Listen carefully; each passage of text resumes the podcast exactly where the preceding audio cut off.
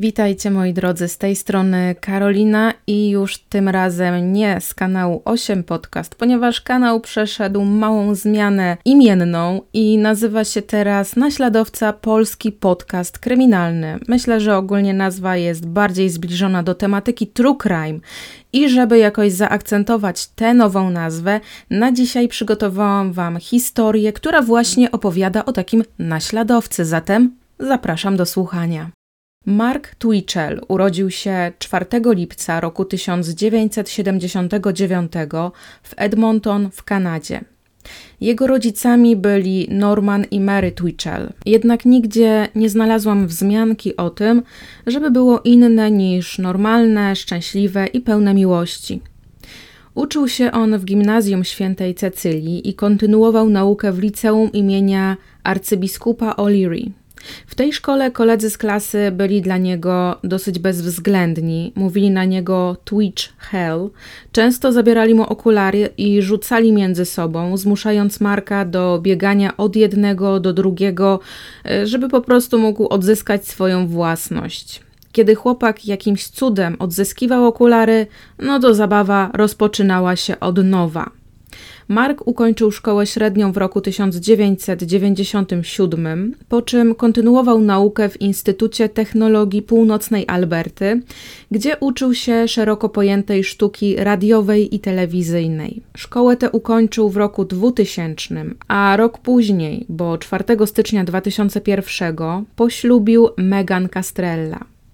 Para poznała się na czacie internetowym. Natomiast ponieważ Meghan chciała mieszkać blisko swojej siostry, no to po ślubie przeprowadza się razem z mężem do Davenport. Tam Meghan rozpoczyna naukę w Palmer College. Mark początkowo pracuje dla American TV jako sprzedawca. Po jakimś czasie zostaje przeniesiony do oddalonej o około 160 km Peorii. W związku z tym para przenosi się do nowej miejscowości, żeby Mark mógł być bliżej pracy, żeby nie musiał codziennie dojeżdżać. Jednak on i tak więcej czasu spędza w Davenport. Małżeństwo z Meghan nie trwa długo i rozpada się po 4 latach.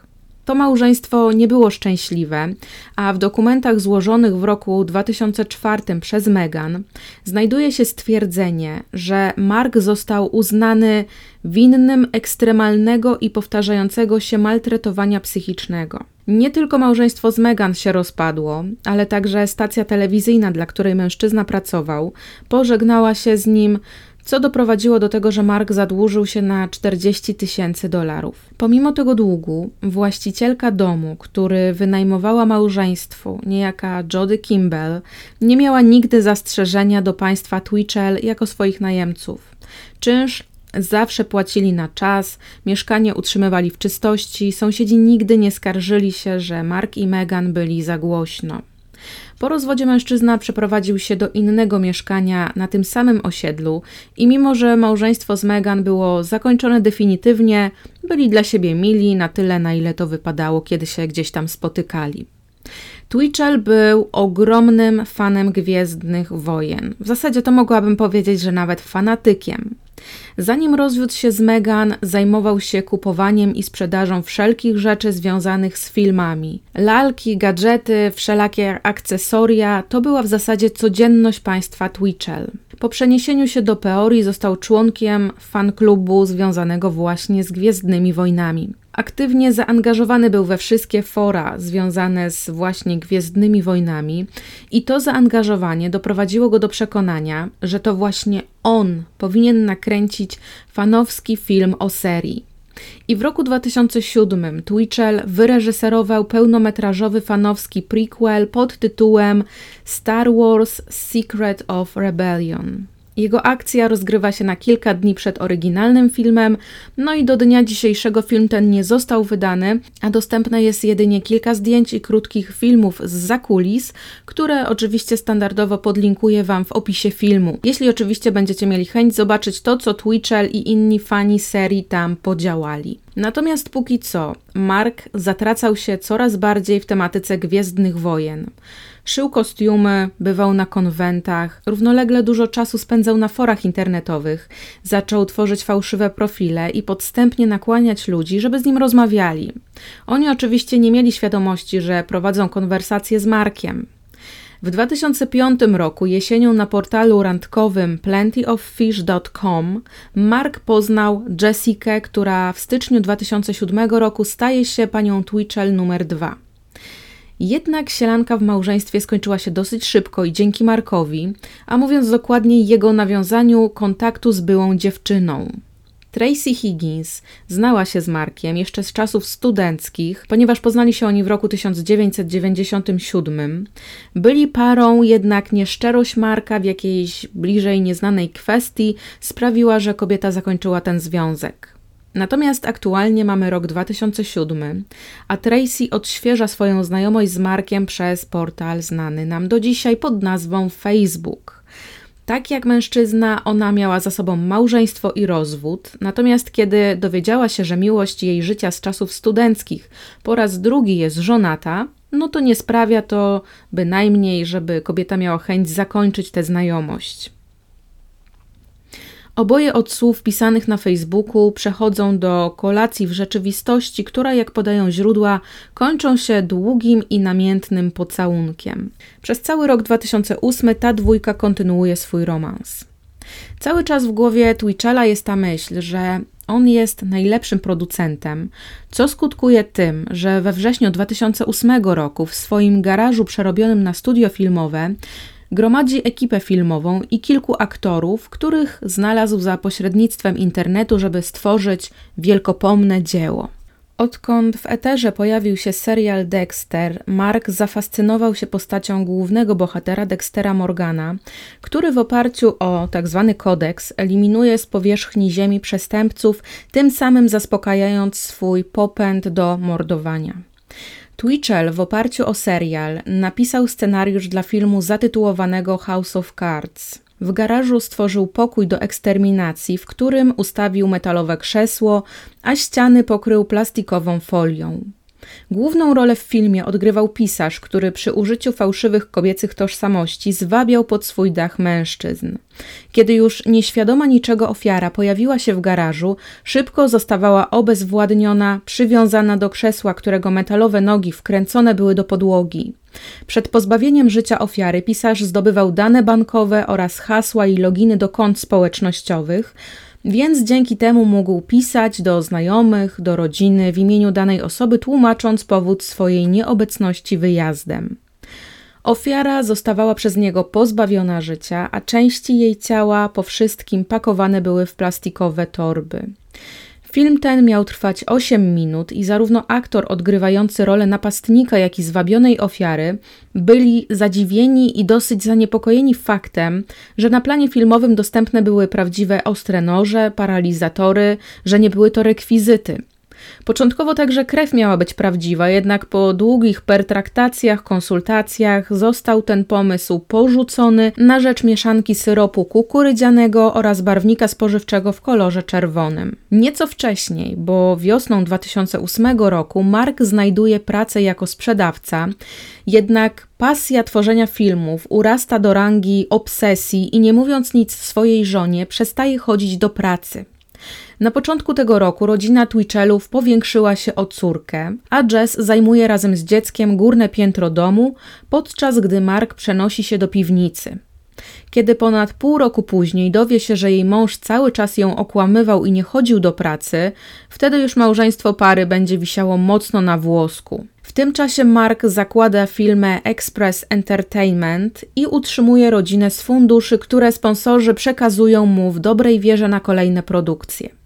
Mężczyzna pracuje nad scenariuszem kolejnego filmu, którego historia brzmi tak. Żonaty mężczyzna ma romans z kobietą. Kobieta i mężczyzna poznają się przez internet, a spotkać się mają wtedy, gdy niewierny mąż mówi żonie, że idzie na siłownię, ponieważ mężczyzna jest oczywiście żonaty. Finalnie kobieta, z którą się umawia, zostaje pozbawiona życia przez głównego bohatera, a śmierć ponosi przez dekapitację. Kiedy Jessika usłyszała, jak ma zginąć bohaterka filmu Marka, poprosiła go o zmianę scenariusza. Była zszokowana, że coś takiego mogło urodzić się w ogóle w głowie jej męża. Jesienią 2008 roku para uczęszcza na terapię małżeńską, a w każdy piątek Mark chodził na indywidualne spotkania z terapeutą. I tak 10 października Jess dzwoni do męża, żeby spytać, gdzie poszedł po swojej sesji. Mark mówi, że na siłownię, jednak kobieta wiedziała, że on ją okłamuje, ponieważ siłownia, na którą oboje uczęszczali o tej godzinie, była już dawno zamknięta. Mark skłamał, że wybrał się do innej siłowni. W rzeczywistości był z Tracy Higgins. Natomiast musicie chyba przyznać, że to dosyć dziwaczne podobieństwo do scenariusza jego filmu. W październiku tego samego roku Mark Twitchell wybrał swoją pierwszą ofiarę. Na portalu Plenty of Fish pojawił się jako Shina i zaczął prowadzić konwersacje z niejakim 36-letnim Jillem Tetreault. Efektem rozmowy tej dwójki było to, że 3 października mężczyzna zjawił się przy garażu, gdzie Shina chciała się z nim spotkać.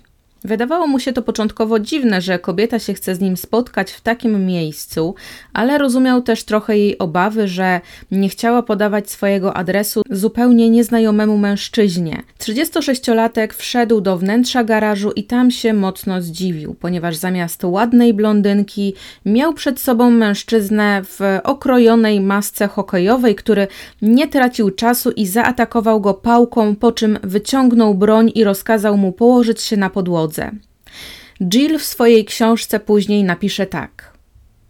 Zacząłem płakać. Bardzo dużo rzeczy przeszło mi przez głowę. Kiedy mówią, że w takiej chwili całe życie przebiega ci przed oczami, to właśnie tak jest. Moja rodzina, oni mogą mnie już więcej nie zobaczyć. Zdecydowałem, że będę walczyć. Wolę umrzeć na swoich warunkach niż według jego scenariusza. I Jill walczył. Złapał za broń, którą napastnik w niego mierzył i poczuł, że jest to plastikowa zabawka. Świadomość tego, że celowano do niego nie z prawdziwej broni palnej, dodała mu sił na tyle, że udało mu się wydostać na zewnątrz, pomimo tego, że napastnik zasypywał go w zasadzie gradem ciosów. Nogi Jilla trzęsły się pod nim tak bardzo, że był w stanie przebiec jedynie kilka kroków, zanim poczuł, że jest przez Twitchella z powrotem wciągany do wnętrza garażu. Miał z tyłu świadomość, że jeśli mężczyźnie z maską hokejową na twarzy uda się go wciągnąć do środka, to będzie dla niego koniec. Tak więc walczył on zaciekle o swoje życie. Na szczęście dla Jilla nieopodal przechodziła para ze swoim psem, którzy na pytanie, co się dzieje, dostali odpowiedź od Marka, że tak się tylko wygłupiają. 36-latek natomiast błagał ich o pomoc, jednak ta dwójka bardzo szybko oddaliła się spod garażu, słysząc od Twitchella, że przecież wszystko jest w porządku, a oni się tylko wygłupiają. Natomiast mimo, że para nie pomogła Jillowi, samo pojawienie się ich wystarczyło, żeby Mark się nieco rozproszył, dzięki czemu udało się jego ofierze uciec. Jill po powrocie do domu postanowił zgłosić sprawę na policję, jednak kiedy logując się na stronę Plenty of Fish nie mógł znaleźć profilu rzekomej Shiny, który to profil Mark przezornie usunął, zaniechał tych działań z obawy, że policjanci nie uwierzą mu na słowo, że takie zajście faktycznie miało miejsce. Tydzień później Twitchell zakłada na portalu kolejny profil. Tym razem jest niejaką Jen, ładną brunetką, beznadziejną romantyczką, wysoką na około 167 cm. I dosyć szybko w sidła kobiety wpada 38-letni John Altinger. Johnny, jak to mówią na niego znajomi i przyjaciele, był producentem sprzętu do pól naftowych w White Rock. Po wymianie kilku wiadomości Jen zaprosiła do siebie Johnnego, żeby spędzili ten wieczór razem, na co 38-latek się zgodził. Mężczyzna przybył na miejsce 45 minut przed czasem, a widząc otwarte drzwi, po prostu wszedł do środka. Johnny przybył na miejsce tak dosyć wcześnie, ponieważ Jen, kobieta, z którą miał się spotkać, nie podała mu dokładnego adresu, a współrzędne geograficzne. Dlatego Johnny, właśnie chcąc sprawdzić, o co chodzi, czemu dostał mailowo takie dane, zjawił się wcześniej na miejscu. Pod wskazanymi współrzędnymi znalazł garaż, a w garażu zastał nikogo innego jak Marka, który był dosyć mocno zaskoczony zjawieniem się Johnego, jednak zachował zimną krew i powiedział mężczyźnie, że Jen wyszła, ale zaraz wróci. Siódmy zmysł Johnego podpowiedział mu, że coś tutaj jest grubo nie tak, w związku z czym poprosił Marka o przekazanie Jen, że on wychodzi, ale zaraz wróci. I kiedy tylko się odwrócił, Twitchell zaatakował swoją ofiarę metalową rurą i okładał go, dopóki mężczyzna nie zmarł. Twitchell był tak bardzo niepocieszony faktem, że pierwsza ofiara zdołała mu uciec, tak więc do kolejnego podejścia zmienił paralizator na pałkę metalową. Kiedy jego ofiara już nie żyła, Twitchell dokończył stylizowanie garażu na pokój podobny do tego, w którym działał Dexter Morgan, przeniósł ciało Johnego na metalowy stół i działał dalej. W końcu mógł poczuć smak krwi i to nawet bardzo dosłownie, ponieważ podczas dzielenia ciała zjadł sobie nawet batonika. Twitchell umieścił torby z ciałem Johnego w bagażniku swojego samochodu i ostatecznie porzucił w kanale burzowym. Pierwotnie miał taki plan, żeby zrzucić ciało z mostu do rzeki. Potem chciał zatrzeć ślady wskazujące jego jako sprawcę, pojechał do mieszkania Johnego i z jego laptopa wysłał wiadomości do pracodawców oraz przyjaciół 38-latka, że on poznał kobietę, z którą wyrusza w podróż na Kostarykę, w związku z czym nie będzie go przez kilka miesięcy. Ponieważ Johnny był zalogowany na stronie swoich portali społecznościowych i na pocztę, to Twitchell nie musiał tutaj za bardzo kombinować, jak odnaleźć hasła. A po wysłaniu informacji, cały dumny z siebie, ukradł laptopa Johnego. Pracodawca Johnego nigdy nie otrzymał odpowiedzi zwrotnej na pytanie, pod jaki adres ma zostać wysłany czek z ostatnią wypłatą. Na nieszczęście dla sprawcy, przyjaciele Johnego, którzy otrzymali wiadomości, nie uwierzyli w to, że osoba, którą znali latami, byłaby zdolna do podjęcia decyzji o wyjeździe z kimś nieznajomym w zasadzie z dnia na dzień. Zatem zgłosili ten incydent na policję. Funkcjonariusze nie byli zbyt chętni, żeby podjąć sprawę natychmiast. W końcu Johnny przecież był pełnoletni, nie miał na swoim koncie informacji o jakiejkolwiek chorobie psychicznej, mógł przecież po prostu tak sobie wyjechać. I w zasadzie nikomu się nie tłumaczyć. Przez kilka dni nikt nie podjął żadnych działań w sprawie zniknięcia Altingera. Jednak przyjaciele mężczyzny byli tak nieustępliwi, że w końcu dla świętego spokoju ktoś rozpoczął śledztwo. Wcześniej ci przyjaciele włamali się do mieszkania i tam znaleźli jego paszport oraz żadnych oznak tego, żeby zabrał cokolwiek na tę swoją wyprawę. Natomiast w międzyczasie papiery dotyczące zaginięcia Johnego wędrowały z biurka na biurko, z departamentu do departamentu, aż w końcu wylądowały u detektywa Billa Clarka, który pracował w Wydziale Zabójstw. Początkowo mężczyzna jakoś tak bardziej nie przejął się w ogóle sprawą, ponieważ na ten moment był już dosyć zajętym śledczym. I tutaj muszę wrzucić małe tło do tego, czemu kolejne zniknięcie na Billu Clarku nie wywarło takiego wrażenia. Mniej więcej od roku 2005 w mieście Edmonton znacznie wzrósł współczynnik przestępczości, co związane było m.in. z napływem pieniędzy i wszelkich substancji psychoaktywnych do miasta. Do roku 2008 śledczy byli już na tyle przepracowani, próbując wyjaśnić wiele spraw kryminalnych i odnaleźć napastników, że często wielu z nich wyrabiało nadgodziny, żeby znowu przywrócić sprawiedliwość i względny spokój w mieście. Dlatego też miasto potocznie zwane było Deadmonton, co jest połączeniem słowa dead oraz Edmonton. W międzyczasie przyjaciele Johnego nadal otrzymywali rzekomo od niego wiadomości mailowe, których treść głosiła: spotkałem niezwykłą kobietę o imieniu Jen, która zaproponowała, że zabierze mnie na długie tropikalne wakacje. Zatrzymamy się w jej zimowym domu na Kostaryce. Numer telefonu do kontaktowania się ze mną wyślę wkrótce. Jednak dni mijały, a numer telefonu nie docierał. Jedynym sposobem, w jaki przyjaciele mogli się kontaktować z Johnem, był Facebook, mail, komunikator MSN. Kiedy ktokolwiek chciał telefonicznie rozmawiać z mężczyzną, on się wykręcał, że tam jest bardzo kiepski zasięg, i w zasadzie to nie ma sensu. Na nieszczęście dla Twitchella, Johnny był na tyle ostrożny, że podał jednemu z przyjaciół informację o umiejscowieniu tego garażu Jen. Tak więc policjanci mogli podjechać na miejsce i tam odkryli, że dom jest wynajmowany przez grupę Meksykanów, a garaż wynajmował lokalny filmowiec Mark Twitchell.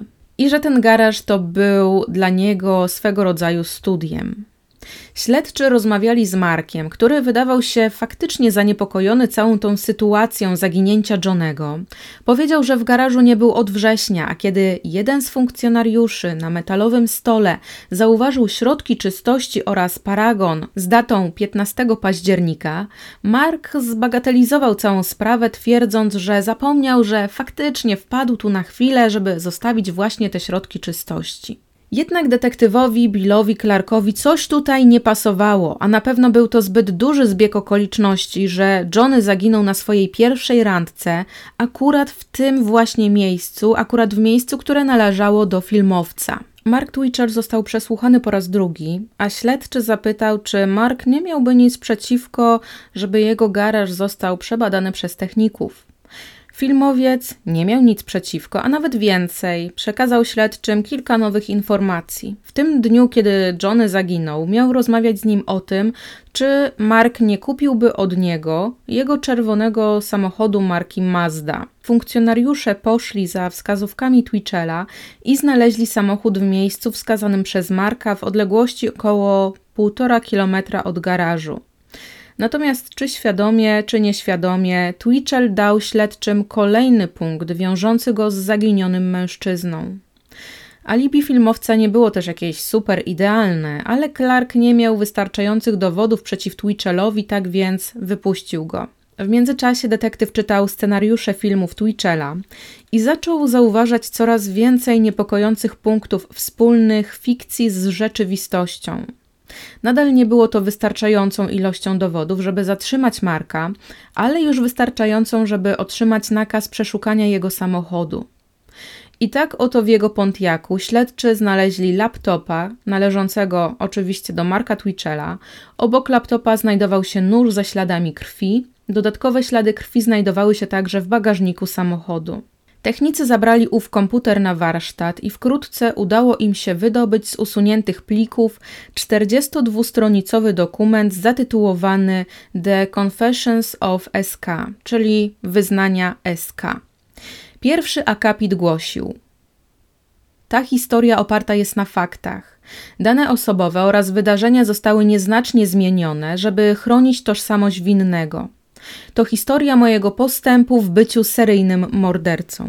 Z każdym kolejnym zdaniem detektyw Clark odkrywał, że jest to dokument opisujący pozbawienie życia Johnego Altingera.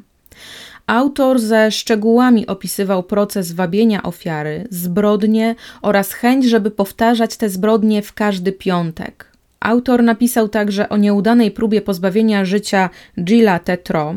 Niestety w dokumencie sprawca nie ujął informacji o miejscu porzucenia zwłok Johnego. Twitchell został objęty 24-godzinną obserwacją, ponieważ śledczy obawiali się, że mężczyzna pozbawi kogoś życia ponownie.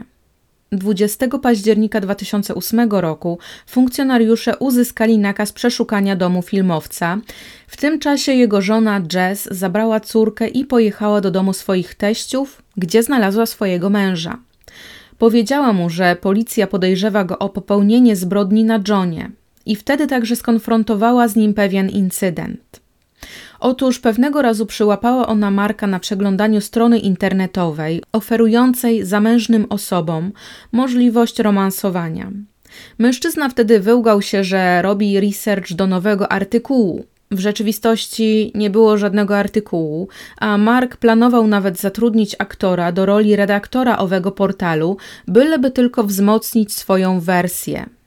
I o fałszywym redaktorze Mark powiedział żonie tego dnia w październiku. Wtedy Jess zostawiła Marka i ponownie oni się zobaczą, kiedy ona będzie zeznawać podczas jego procesu.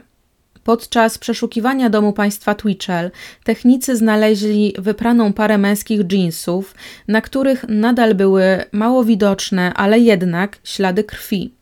Znaleźli także kilka czystych pocztówek z widokami z Kostaryki. W garażu na drzwiach oraz w pęknięciach na stole technicy odnaleźli krew. Pobrane i przekazane do badań próbki z garażu oraz z bagażnika samochodu wskazywały bezsprzecznie, że w tych miejscach był Johnny Altinger. Tak więc, w przeciwieństwie do Dextera Morgana, Twitchell nie był dobry w usuwaniu wszelkich śladów. 31 października 2008 roku Mark Twitchell został aresztowany, a kiedy w telewizji w wiadomościach Jill Tetreault zobaczył relację z tego zajścia, no to zdał sobie sprawę, czego dokładnie udało mu się uniknąć i wtedy zgłosił się na posterunek policji i opowiedział swoją historię ze szczegółami. 10 czerwca 2009 roku Twitchell w końcu wskazał śledczym i narysował mapę miejsca, w którym dokładnie porzucił ciało Johnnego Altingera. Niecałe 2 lata później, bo 16 marca 2011 roku rozpoczął się proces Marka Twitchella. Zainteresowanie mediów sprawą było tak ogromne, że sędzia wprowadził początkowo zakaz publikacji i ujawniania wszelkich szczegółów dotyczących sprawy Twitchella, a i ławnicy, którzy mieli brać udział w procesie, byli dogłębnie przesłuchiwani, by ustalić, czy informacje, które pojawiły się w mediach, już miały wpływ na ocenę przez potencjalnego przysięgłego. Ostatecznie zakaz został zniesiony i bardzo obszernie o sprawie Twitchella relacjonowały amerykańskie programy telewizyjne jak Dateline, NBC i 48 Hours. Jedynym świadkiem obrony był sam oskarżony, który opowiedział swoją wersję zdarzeń.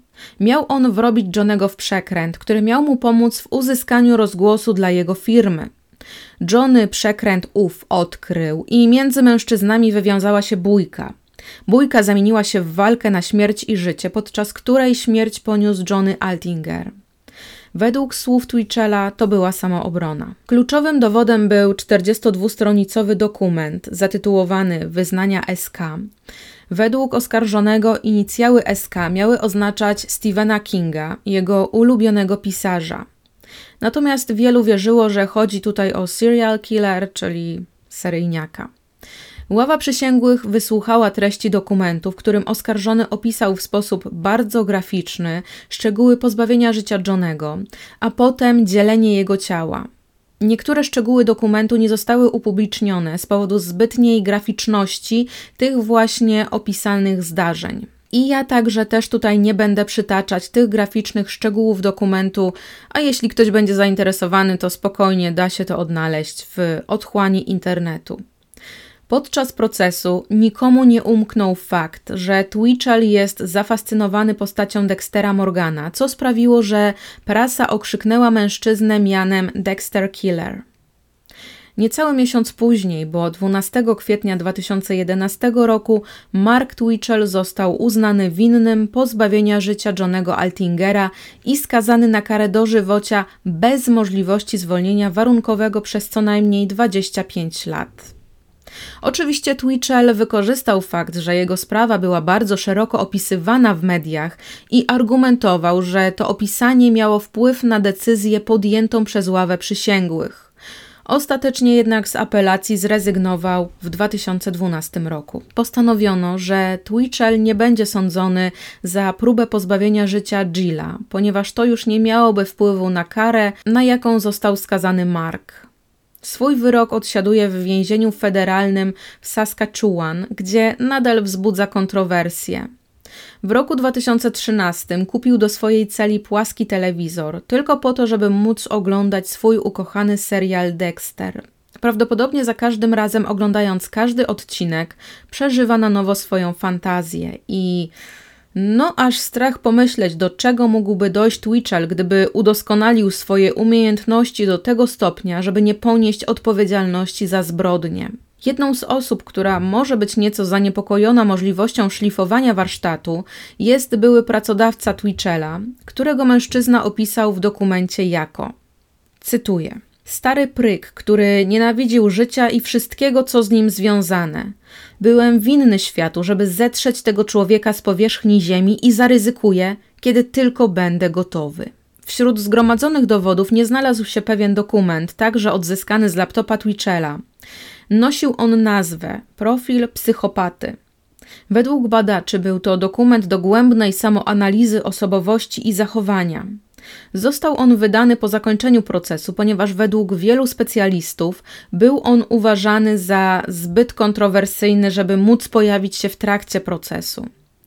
W grudniu 2012 roku Michael C. Hall, aktor, który odgrywał rolę Dextera Morgana w kanadyjskim programie radiowym Q, podczas rozmowy powiedział, że nie sądzi, żeby Dexter wspierał styl życia seryjniaków. Po przywołaniu przykładu Twitchella, Hall odparł, że nie przestanie odgrywać roli Dextera tylko dlatego, ponieważ ktoś zafascynowany był jedynie tą morderczą częścią życia jego bohatera. Pokręcona natura danego człowieka miałaby ujawnić się niezależnie od tego, czy Dexter miałby coś z tym wspólnego, czy nie. Jeśli zaś chodzi o sprawę Marka Twitchella, to powstało o nim dwie książki. The Devil's Cinema to książka napisana przy współpracy z właśnie Markiem Twitchellem oraz druga książka napisana w roku 2015 The One Who Got Away. Ta książka jest napisana przez Jilla Tetreault. I to jest koniec historii, którą na dzisiaj dla Was przygotowałam. Dajcie znać, czy słyszeliście o tej historii Marka Twitchella, czy nie słyszeliście. Bardzo chętnie o tym poczytam. Natomiast ja w pierwszym podcaście tego 2022 roku poproszę Was o zostawienie łapki, komentarza dla zasięgu, subskrybowania kanału, jeśli jeszcze tego nie robicie, no i kliknięcia w dzwonek, bo wtedy tylko właśnie przychodzą powiadomienia. No i jeśli dotrwaliście do tego momentu, bardzo Was proszę o zostawienie komentarza Dexter Morgan. A ja dziękuję Wam za wysłuchanie tej historii i zapraszam Was na kolejną za tydzień. Pa, pa.